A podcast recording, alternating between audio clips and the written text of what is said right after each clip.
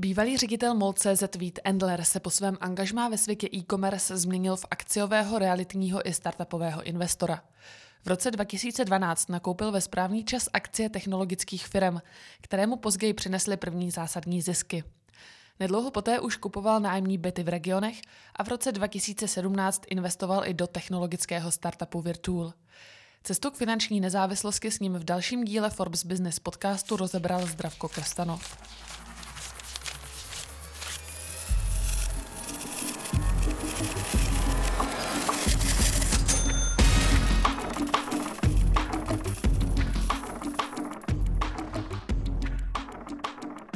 Studiu vás vítá Zdravko Krstanov a se mnou tu dnes je investor a bývalý ředitel mol.cz Vít Endler. Vítejte ve Forbesu.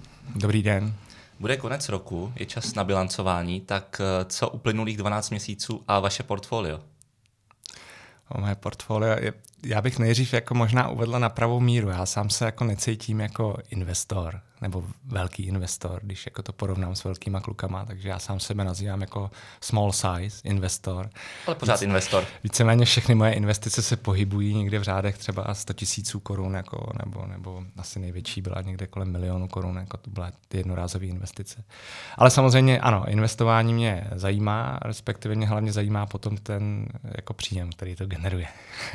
a, ten, a, a ten rok 2018 no pro mě byl takový rok, kdy kdy jako se starám o ty investice, kdy to je jako, že mám zase to, eh, ale musím zalít to pole, musím ho jako eh, zorat, zvláčet, nebo aby, aby to začalo růst. Takže já ten růst očekávám jako z těch investic eh, až v těch dalších letech.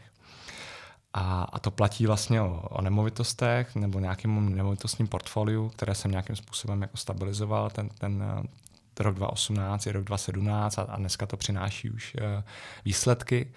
Ale platí to i třeba o investici do startupu, kde jsme v podstatě přibrali dalšího investora a díky tomu vlastně můžeme rozšiřovat tým a jako zvětšovat to aktivum, pro, pro mě aktivum a pro nás prostě firma, kterou začínáme jako víceméně budovat jako standardní startup nebo standardní firmu. A tam doufáme, že se to jako nějakým způsobem ukáže v těch příštích letech. A v čem všem tedy dnes máte peníze? Uh, tak hlavně jsou to nemovitosti, protože to je aktivum, který se mi jako hodně líbí a přijde mi jedno jako z nejlepších, uh, nejdostupnějších aktiv vůbec jako na trhu a, a dokážu tam udělat zajímavý výnos. A potom je to Startup Virtual, kde jsem investoval peníze.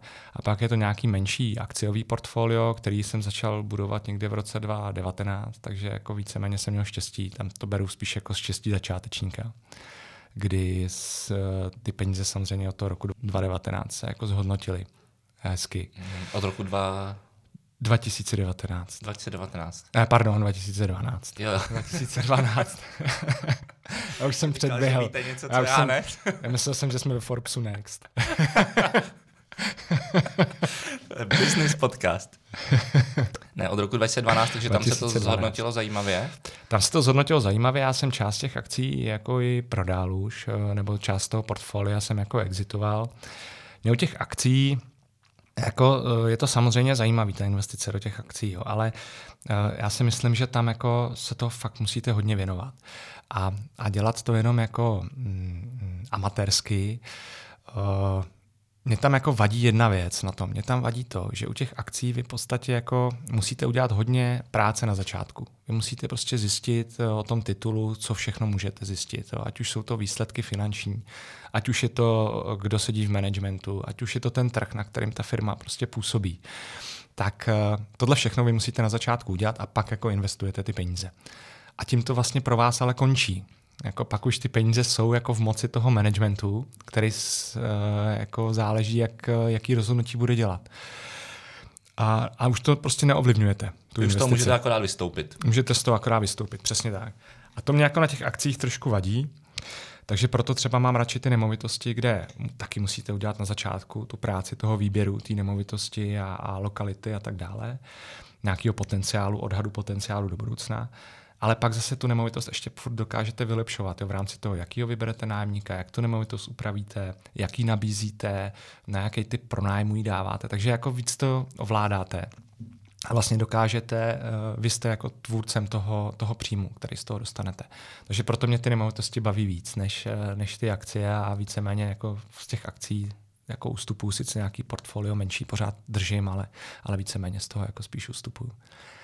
A kam jste vkročil v tom roce 2012? Co to bylo za tituly? To byly nějaké technologické firmy? Nebo... No, já jsem v podstatě šel jenom jako do technologických titulů.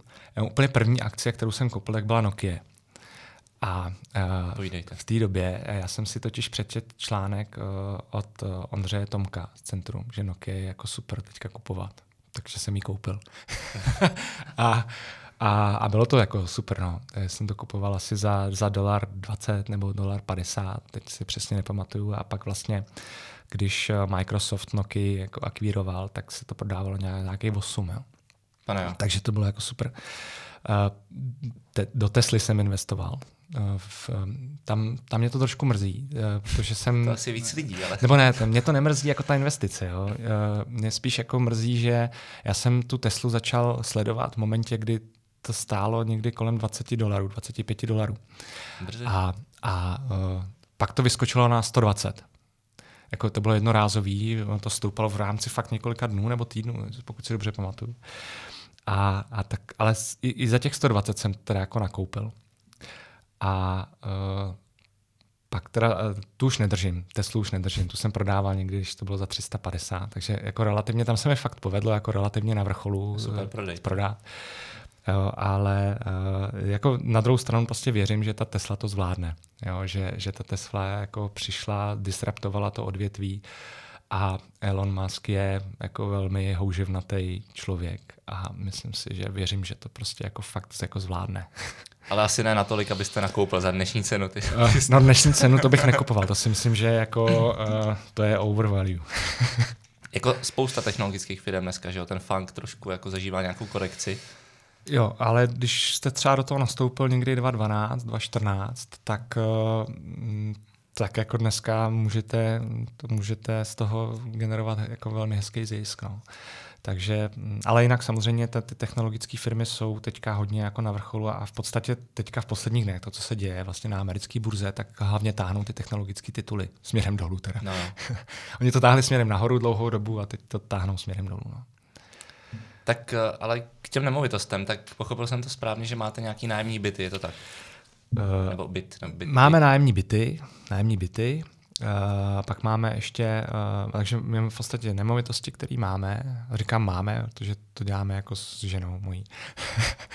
a tak, uh, tak v podstatě máme na dlouhodobý pronájmy byty, pak máme nemovitosti, které pronajímáme krátkodobě, ale nejsou to byty, nejsou to rezidenční nemovitosti, jsou to rekreační jo, mm-hmm. rekreační nemovitosti. Takže to není jako Airbnb, uh, což asi každému jako vyskočí hned, když se řekne krátkodobý pronájem dneska.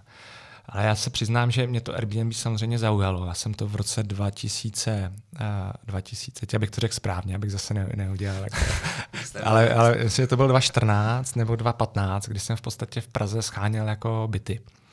A v té době ty ceny začaly jako raketově růst těch bytů. A víceméně už začala ta doba, kdy e, jste jako přišel na prohlídku bytu, bylo tam s váma dalších 5-6 lidí. A ten, a ten e, realitní makléř říkal, no a bude se to dělat obálkovou metodou a prostě kdo dá nejvíc, tak, tak vyhrál.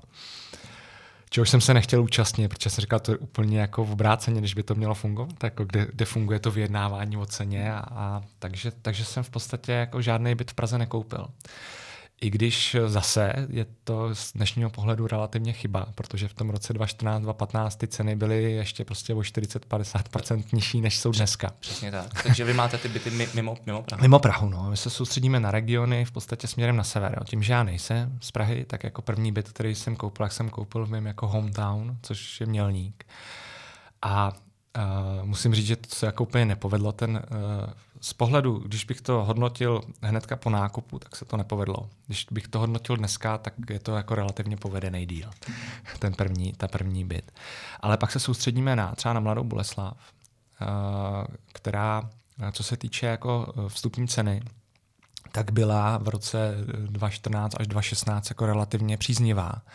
A co se týče nájmu, tak pro, eh, pro najímatele byla taky relativně příznivá a pořád je. Takže eh, víceméně potom ten zisk z toho jako výrazně lepší než, než v jiných regionech. A pak jako jdeme dál směrem na sever, takže jako Liberec a pak třeba Krkonoše, kde v podstatě máme nějaký nemovitosti nebo nemovitost, kterou pronajímáme na, na ty rekreační pronájmy. Hmm.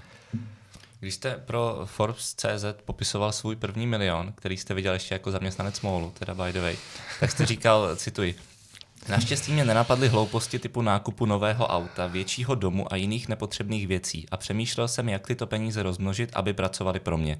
Stal jsem se tedy investorem začátečníkem a jako začátečník se cítím pořád mě zaujala jedna věc, jak to, že jste o ty peníze nepřišel, protože data hovoří tak, že většina lidí, kteří jsou začátečníci a vrhnou se nějak do investování zapálenějc, tak jako přijdou, a. nebo přijdou o značnou část. No měl jsem štěstí, no. Jako, e, jako fakt asi si myslím, že, že to štěstí hraje jako roli velkou. Ale ono, víceméně, já jsem se, e, to byl rok 2012, no, a já už předtím v podstatě e, jsem jako přemýšlel, jak to prostě udělat tak, abych jako investoval peníze, které mi jako přinesou nějaký výnos. Takže to nebylo úplně tak, že by jako přišly nějaký peníze a já jsem si říkal, jo, tak super, a to teďka jako a koupím si tady něco a tohle. Část těch peněz jsem jako použil tak, že jsem třeba dodělal dům, jako ve kterém jsme bydleli, takže část těch peněz jako zmizela. jo, ale, ale velkou část jsem právě investoval, začal jsem vlastně, začal jsem těma akciema, eh, kde jsem měl štěstí a, a pak vlastně to pokračovalo do těch nemovitostí a, a v podstatě jako, co bylo asi jako nejdůležitější bylo, že já jsem ty peníze prostě dal na jiný účet. Takže jsem si v podstatě jako znesnadil ten přístup k těm penězům, aby právě mě nenapadalo to, hele, pořád, jako když pak máte ty peníze na běžném účtu, ze kterého jako čerpáte peníze na standardní uh, uh, věci, tak vás to láká k tomu, že jako utrácíte. A takže já jsem to jako záměrně takhle převedl pryč. A, a zafungovalo to. Za, zafungovalo to docela, no. uh, jak byste popsal tu vaši investiční... Ne, já se zeptám jinak nejdřív. Mm, zajímá mě jedna věc. Po jaký době jste vlastně dosáhl takového pasivního příjmu, abyste si řekl, už mě to živí natolik, že bych nemusel dělat nic jiného. Jak, jak, jaká byla ta setrvačnost? No to je vlastně teď. Jako. Teď. Takže, takže když řeknu, že 2012, 2013 nebo 2013 jsme kupovali první nemovitost, tak je to po nějakých pěti letech. Ale ono je to v podstatě takový, že já, já to rozděluju. Jo. Tento pasivní příjem nebo tu finanční nezávislost si myslím, že můžete rozdělit na několik jako fází. A já to teďka nazývám jako ekonomickou finanční nezávislost jako ekonomi třída, když, to, když třeba lítáte letadlem. Takže... Tak skočíte do jiného oboru ještě. Ne, ne, ne, Sociologickou ne, ne, finanční ne, nezávislost. Ne, ne, ne. A v podstatě, že uh, pasivní příjem, který vlastně nám hlavně ty nemovitosti měsíčně generují, tak uh, nám dneska pokrývá uh, zhruba 60% jako našich výdajů, rodinných, celé rodiny. Ale v podstatě, pokud bychom jako snížili ten svůj životní standard, tak eh, bychom z těch peněz jako normálně dokázali fungovat. Jo, takže to je ta, jako to nazývám tou ekonomickou úrovní té uh, finanční nezávislosti. Jo. Ale snižovat životní standard chce málo kdo, ano. tudíž, ta, tudíž, jako, tudíž jako ještě tam máme nějakou metu nahoře, eh, respektive je to tak, že v podstatě dnešní jako nemovitostní portfolio a další aktiva uh, nám generují příjmy, které kompletně pokrývají jo, ty naše potřeby. Ale je to o tom, že u některých aktiv to prostě není jako v, v úvozovkách pasivní příjem. Je to příjem, kde jako pořád do těch ty aktiva pořád musíte jako do nich uh, investovat svůj čas, svou energii a a oni za nějakou dobu teprve se stanou jako tím aktivem, který vám dokáže generovat uh, pasivní příjem. Je to typicky prostě právě třeba podnikání, jo, nebo typicky prostě startup, který, který musíme dneska budovat.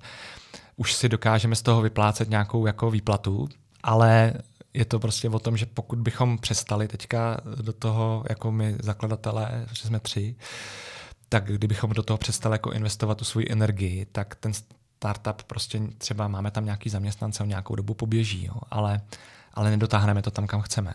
Takže pořád tam musíte investovat, máme tam třeba nějaký horizont dvou, tří let, kdy jako určitě budeme muset in, jako aktivně do toho v tom, v tom být. Mm-hmm. A pak třeba to může vypadat tak, že, že se z toho stáhneme nebo, nebo dojde k třeba k nějakému exitu. Jo. Ale teďka je to jako ta část, která, kam musíte tu energii dávat. Investoval jste někdy s vidinou nějakého krátkodobého zisku? Nebo se na to jste se vždycky díval jako optikou toho long termu? Uh, no, Jo, investoval jsem s vidinou krátkodobého zisku. Samozřejmě, že jsem investoval i do kryptoměn. No. A, a, úspěšně? A, no, úspěšně. Jak bych to řekl? to právě, tam právě byla vidina toho jako pohádkového zbohatnutí. Jo.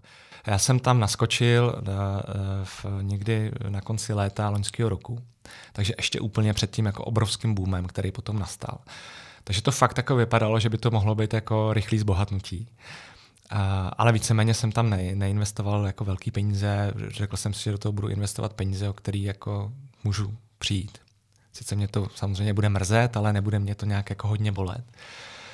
A uh, pak teda došlo k tomu jako obrovskému zhodnocení. Jsem říkal, že šmara, to je super, to, že by poprvé v životě se stalo jako něco takového, že se to jako nemusí odmakat, jo, nebo něco. To samozřejmě se změnilo teďka. Na druhou stranu já teďka jako po malých jako kouskách přikupuju. Jo. Já, já si myslím, že...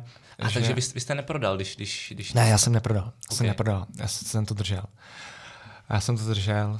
Jako, ty kryptoměny jsou podle mě velmi jako zajímavý, vůbec ta technologie toho blockchainu, která je zatím. A já nejsem jako specialista jo, jako na, na, to, ale já tomu věřím. Jo, takže myslím si, že do budoucna to přinese jako další technologický pokrok v určitých oblastech, ať už to je prostě finančnictví, ale ať už to jsou třeba právě jako smart kontrakty, který ten blockchain podporuje.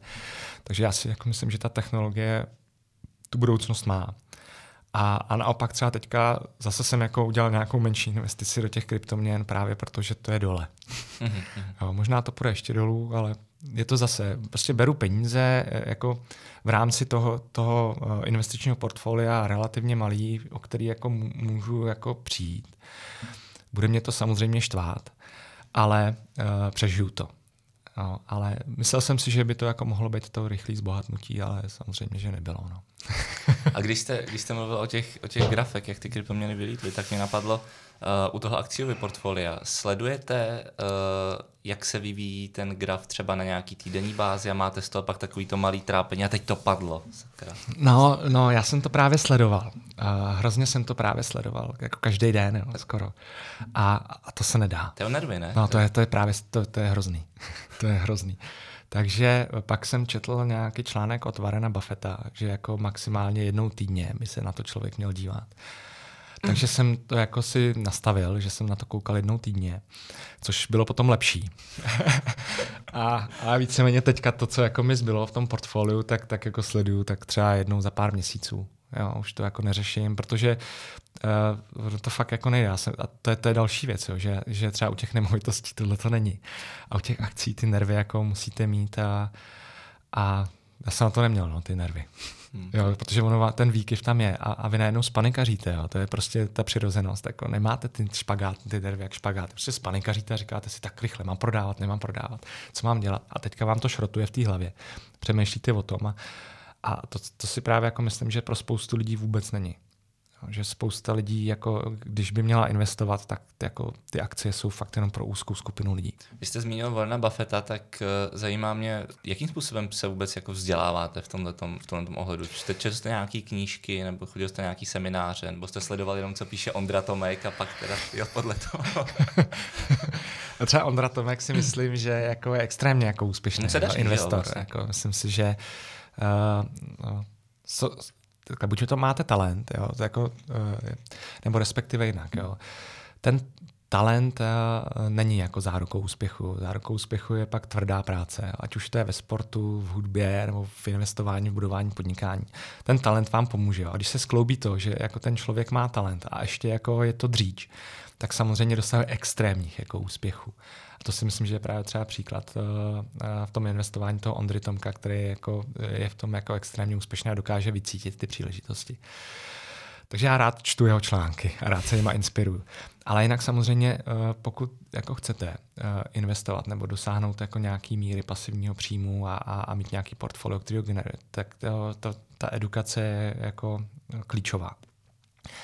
A takže knížky samozřejmě, jako to jsou, ty jsou důležitý, ať už jsou o investování nebo třeba o podnikání, jako tam taky hodně najdete. A pak jsou to právě různý webináře nebo různý kurzy, jako, které dneska online jsou dostupné a, a jsou jako velmi kvalitní. A samozřejmě potom sledování anebo členství v nějakých uh, uh, komunitách, které se tomuhle tomu věnují. Já třeba samozřejmě jako první knížka, kterou o investování jsem přečet, tak kterou by si podle mě měl přečíst každý kdo chce jako vůbec investovat a speciálně do movitostí, tak je Robert Kiyosaki a Bohatý táta a Chudý táta. Já jsem pak od něj četl ještě další knížky, on jako těch knížek má poměrně hodně. Dokonce vlastně jsem jako si zaplatil trénink, který on poskytuje online eh, o investování do nemovitosti. Sleduje ho, jako, sleduje ho podcasty, sleduje ho webináře, který vlastně dělá eh, přes jeho společnost Rich Dad Company. Mm-hmm. takže to je jako jeden zdroj, jako inspirace. Uh, ale není jediný. Jako vy to musíte jako kombinovat. Uh, tak třeba biggerpocket.com je server v Americe, který združuje uh, vlastně investory do nemovitostí. A vlastně lidi, kteří přes nemovitosti získali pasivní příjem, získali finanční nezávislost a sdílejí svoje, svoje zkušenosti. A to je jako velká studnice inspirace. A pak v podstatě uh, přes můj vlastní jako web uh, jsem se dostal k lidem, kteří jsou na tom podobně jako já, kteří mají třeba nějaký nemovitostní portfolio. Jsou to lidi, kteří pracují na, na manažerských pozicích, ale už je to tam jako, já nechci říkat štve, jo, ale spíš prostě to vysává hrozně. A už to nechtějí. A to nemovitostní portfolio vyrostlo do nějaké velikosti a říkají, hele, tak já už prostě chci jako z té korporace odejít a, a vím, že už mi to generuje nějaký příjem, který mi stačí na to, abych prostě zaplatil ty složenky, které máme s naší rodinou a chci se jako věnovat víc dětem a tak. Když se potkáváme s těmahle lidma a samozřejmě ta výměna zkušeností je, eh, je ne, neocenitelná. Jo, když eh, vy vydáte nějakou jako zkušenost, kterou máte s nějakým nemovitostním obchodem nebo s přístupem a někdo jiný vám dá svojí a tyhle jako informace sdílíte, tak je to super. No. Že hodně mluvíte o pasivním investování, o předčasným odchodu do důchodu třeba. Hmm. Myslíte si, že je to něco, na co si může sáhnout člověk, který nikdy nebyl na vysoké manažerské pozici nebo neexitoval firmu, který prostě hospodaří s nějakou průměrnou mzdou, s nějakým mediánem? No, no uh, tohle to je samozřejmě velmi jako komplikovaná otázka. Ve smyslu toho, že uh, za prvé uh, lidi, kteří se o to zajímají, tak jsou většinou lidi, kteří jako o tom přemýšlejí, mají o tom něco načteno, vědí něco o investování, vědí o tom, jak jako fungují ty peníze. Uh, a tyhle ty lidi většinou mají nadstandardní příjem. Jo, není to prostě medián, není to jako... Na druhou stranu, já si obecně myslím, že pokud se někdo rozhodne, že to chce dosáhnout a jako bude to jeho cíl a půjde potom, tak uh, toho dosáhne. Ale pro všechny to rozhodně není. to jste řekl moc hezky. Asi takhle bych to jako nějak koncipoval. No. Uh, jako ne, nemyslím si, že to, že to je nutně, protože tam hrozně záleží, jak vysoký ten pasivní příjem chcete. Jo. Ono, ono je to třeba o tom, že eh, vy když jako na té manažerské pozici spoustu peněz taky utrácíte zbytečně. A uh, protože prostě uh, se musíte nějak oblíkat, jo. musíte jezdit do té kanceláře nějakým způsobem, musíte chodit na nějaký obědy teďka, abyste si měli o čem povídat, tak musíte jet na nějakou dovolenou zajímavou jo. a takovéhle věci, to, to jako samozřejmě trošku s nadsázkou. Jo. Ale, ale pravda je, že že třeba moje výdaje, když jako nejezdím denodenně do kanceláře, nejezdím denodenně do Prahy, do, do firmy jako, jako manažer, tak se snížily. Jo? Právě v těchto oblastech, jo? právě v tom, že uh, nemusím třeba, ne, třeba nechodím na obědy, jo? jako každý den do restaurace, což jsem chodil. A tím, že jako velkou část pracovního týdne pracuji z domova, tak uh, to má jako efekt toho, že, uh, že žena jako vaří jídlo, který je za prvé je zdravý. To znamená, že se jako staráte o svý tělo a, a o svý zdraví, což je další jako efekt toho, když jako nemusíte uh, strávit 10-12 hodin v práci. No a za druhý ještě ušetříte peníze na tom jídle, jo. což ne, je ne, teda to další efekt. No. Nechodit do kanceláře, to je výčet pozitiv normálně. uh, jako ne, uh, no, já si myslím, že těch pozitiv je tam hodně. Jako fakt jako hodně. Uh, potkávám se i teďka s lidma, kteří fungují jako freelancři, což je takový, bych řekl, nějaký mezikrok, jo, kdy ten člověk v podstatě si sám jako řeší ten svůj čas a, a většinou jsou to lidi, kteří pracují s počítačem, ať už prostě dělají marketingové věci nebo, nebo grafici nebo něco. A a jako ten čas a to, jak si to uspořádat a to, že můžou pracovat odkudkoliv a nebo pracují z domova, tak je prostě obrovská výhoda. Jako a, a fakt je to neporovnatelný s tím, jak pracujete v kanceláři nebo když pracujete v kanceláři, kam musíte prostě přijet, pípnout si ten čip, jako dej tam devět, jo, a jste tam do pěti. Ale já si myslím, že se to taky změní, že ten přístup těch firm se začíná měnit. A že jako největší benefit, který ty firmy dneska dokážou nabídnout, je, že jako můžete, že máte volnou tu pracovní dobu. A že když není potřeba, abyste fyzicky v té kanceláři byl, takže vám umožní prostě pracovat odkudkoliv. Což je třeba super knížka jako Tima Ferrise, jo, čtyřhodinový pracovní týden, kde uh, v podstatě on nabádá k tomu, nebo, nebo jako dává návod k tomu, že jako zaměstnanec v podstatě uh, můžete nějakým způsobem dosáhnout toho, že třeba můžete cestovat. Jo? Pokud to dobře si nastavíte, pokud máte šéfa, který tomu bude rozumět. Tam se musí potkat víc věcí a vždycky ano. je to o té interpretaci, ano, že jo? Ano, Aby to nevypadalo, ne. že prostě pro spokojený život nechoďte do práce.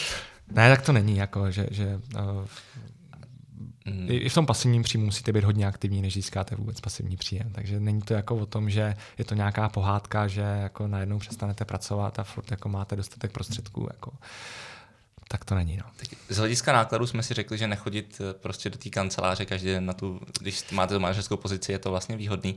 Ale co mě zajímá, jestli vám to nechybí, ten svět tý velký e-commerce. Přece jenom jste vedl MOL, což je gigantický hráč, tak uh, nechybí vám to? Já, mě chybí jako, samozřejmě jsem o tom přemýšlel. Je, jako a, a, samozřejmě, že jako, víte, co vám chybí, jo? Když se dostanete na vysokou manažerskou pozici generálního ředitele, tak v tom určitou roli hraje vaše ego. Jo. Prostě uh, není to tak, že to vaše ego, jako můžete, můžeme se o tom jako bavit a můžeme říkat, že ne, ale, ale ne, nebyla by to pravda úplně. Takže uh, a když jste na té židli, tak samozřejmě ovládáte velkou firmu, ovládáte nějaký rozpočty a, a lidi se s váma chtějí potkávat. Že jo? Když tam nejste, tak se s váma už tolik lidí potkávat nechce. Takže na to vaše ego to má jako dopad nějaký. to stoprocentně, jo, to stoprocentně je tak. Na druhou stranu já musím říct, že já jsem hrozně rád, že jsem si to eh, v úvozovkách zkusil, jo. To, tu pozici generálního ředitele velké společnosti, více jak tisíc zaměstnanců v šesti zemích. Protože a, a jako pro mě to bylo jako splněný sen, respektive naplnění nebo přeplnění nějakého jako kariérního snu. Víceméně jsem ani jako nikdy nepočítal, že až takhle jako v té kariéře dojdu daleko. Ale mnohem víc mě bavilo, když jsem byl jako menší ředitel, když eh, jsem vlastně promol budoval polskou pobočku, kde to bylo mnohem víc jako podnikatelský, kde v podstatě jsem jako dostal volný hřiště a, a musel jsem budovat ten tým od začátku, musel jsem tu firmu budovat od znova. Procházel jsem si vlastně všema jako takovýma těma slepýma uličkama, kdy něco funguje, něco nefunguje. A když v podstatě jsem jako vytvořil tu firemní kulturu těch lidí, eh, takovou, jakou já jsem chtěla, která v podstatě do jisté míry jako kopírovala tu moji osobnost. A to mě mnohem víc bavilo. Jako budovat z nuly nikam, jsme pak měli 150 zaměstnanců v tom Polsku, tak jako budovat tu firmu, než potom jako řídit tu velkou firmu. Takže a, a já si myslím, že to je i důležitý pro každého si jako zjistit, co jako vás baví nebo co vás víc naplňuje. Takže já třeba dneska vím, že už bych jako nechtěl si sednout do, do nějaký korporace, do té jako corner office a, a, a jako e, řešit takový to, jestli ta firma poroste 1-2%, jako korporaci vůbec, jako nějaký jako business, který, který víceméně není dynamický, to bych vůbec jako nechtěl, jenom protože dostanete velký plát. Hmm. A, a, a, ale s, jako ta e-commerce je samozřejmě zajímavá, eh, jsou tam dneska velmi zajímavé obory v, v tom e-commerce. Jako ta klasická e-commerce, to, co my jsme dělali v rámci MOLu, je dneska už taky jako relativně stabilizovaný biznis. No to pořád roste, pořád to roste jako 12% meziročně, takže pořád musíte být hodně flexibilní, pořád musíte jako dělat rozhodnutí rychle, musíte prostě se tomu hodně věnovat. Ale v tom třeba, třeba právě fashion e-commerce nebo, nebo fresh food e-commerce jsou jako dneska uh, jako neprošlapané cesty ještě. A, a to je zase to, co mě jako baví i v tom, že, že v podstatě hledáte tu cestu. Jo, jak, jakým způsobem to zlepšit, to podnikání, jak, jakým způsobem zlepšit tu službu, jak to líp dostat tomu zákazníkovi. Ve fashionu, jak snížit vratky, že jo? Ve, ve fresh food, jakým způsobem co nejrychleji dostat to zboží ke, ke klientovi, protože ho potřebuje rychle, jako potřebuje rychle vařit. A to jsou vlastně jako no, nové cesty, které eh, dneska ty podnikatelé, kteří mají ty firmy a kteří je budou, tak prostě prošlapávají. Když to, když prodáváte televize nebo, nebo mobily, když to řeknu takhle, jako hloupě trošku, ale to byly jako první zboží, který se prodával přes internet, tak tam už dneska jako ty principy jsou víceméně jako podobný, daný a jako ten biznis jako jenom rozšiřujete. Když to u těchto těch jako segmentů v tom e-commerce, který nejsou, tam je spousta věcí, které ještě se musí udělat. Říká Vít Endler dle svých slov small size investor a bývalý ředitel mol.cz. Díky za rozhovor. Děkuju.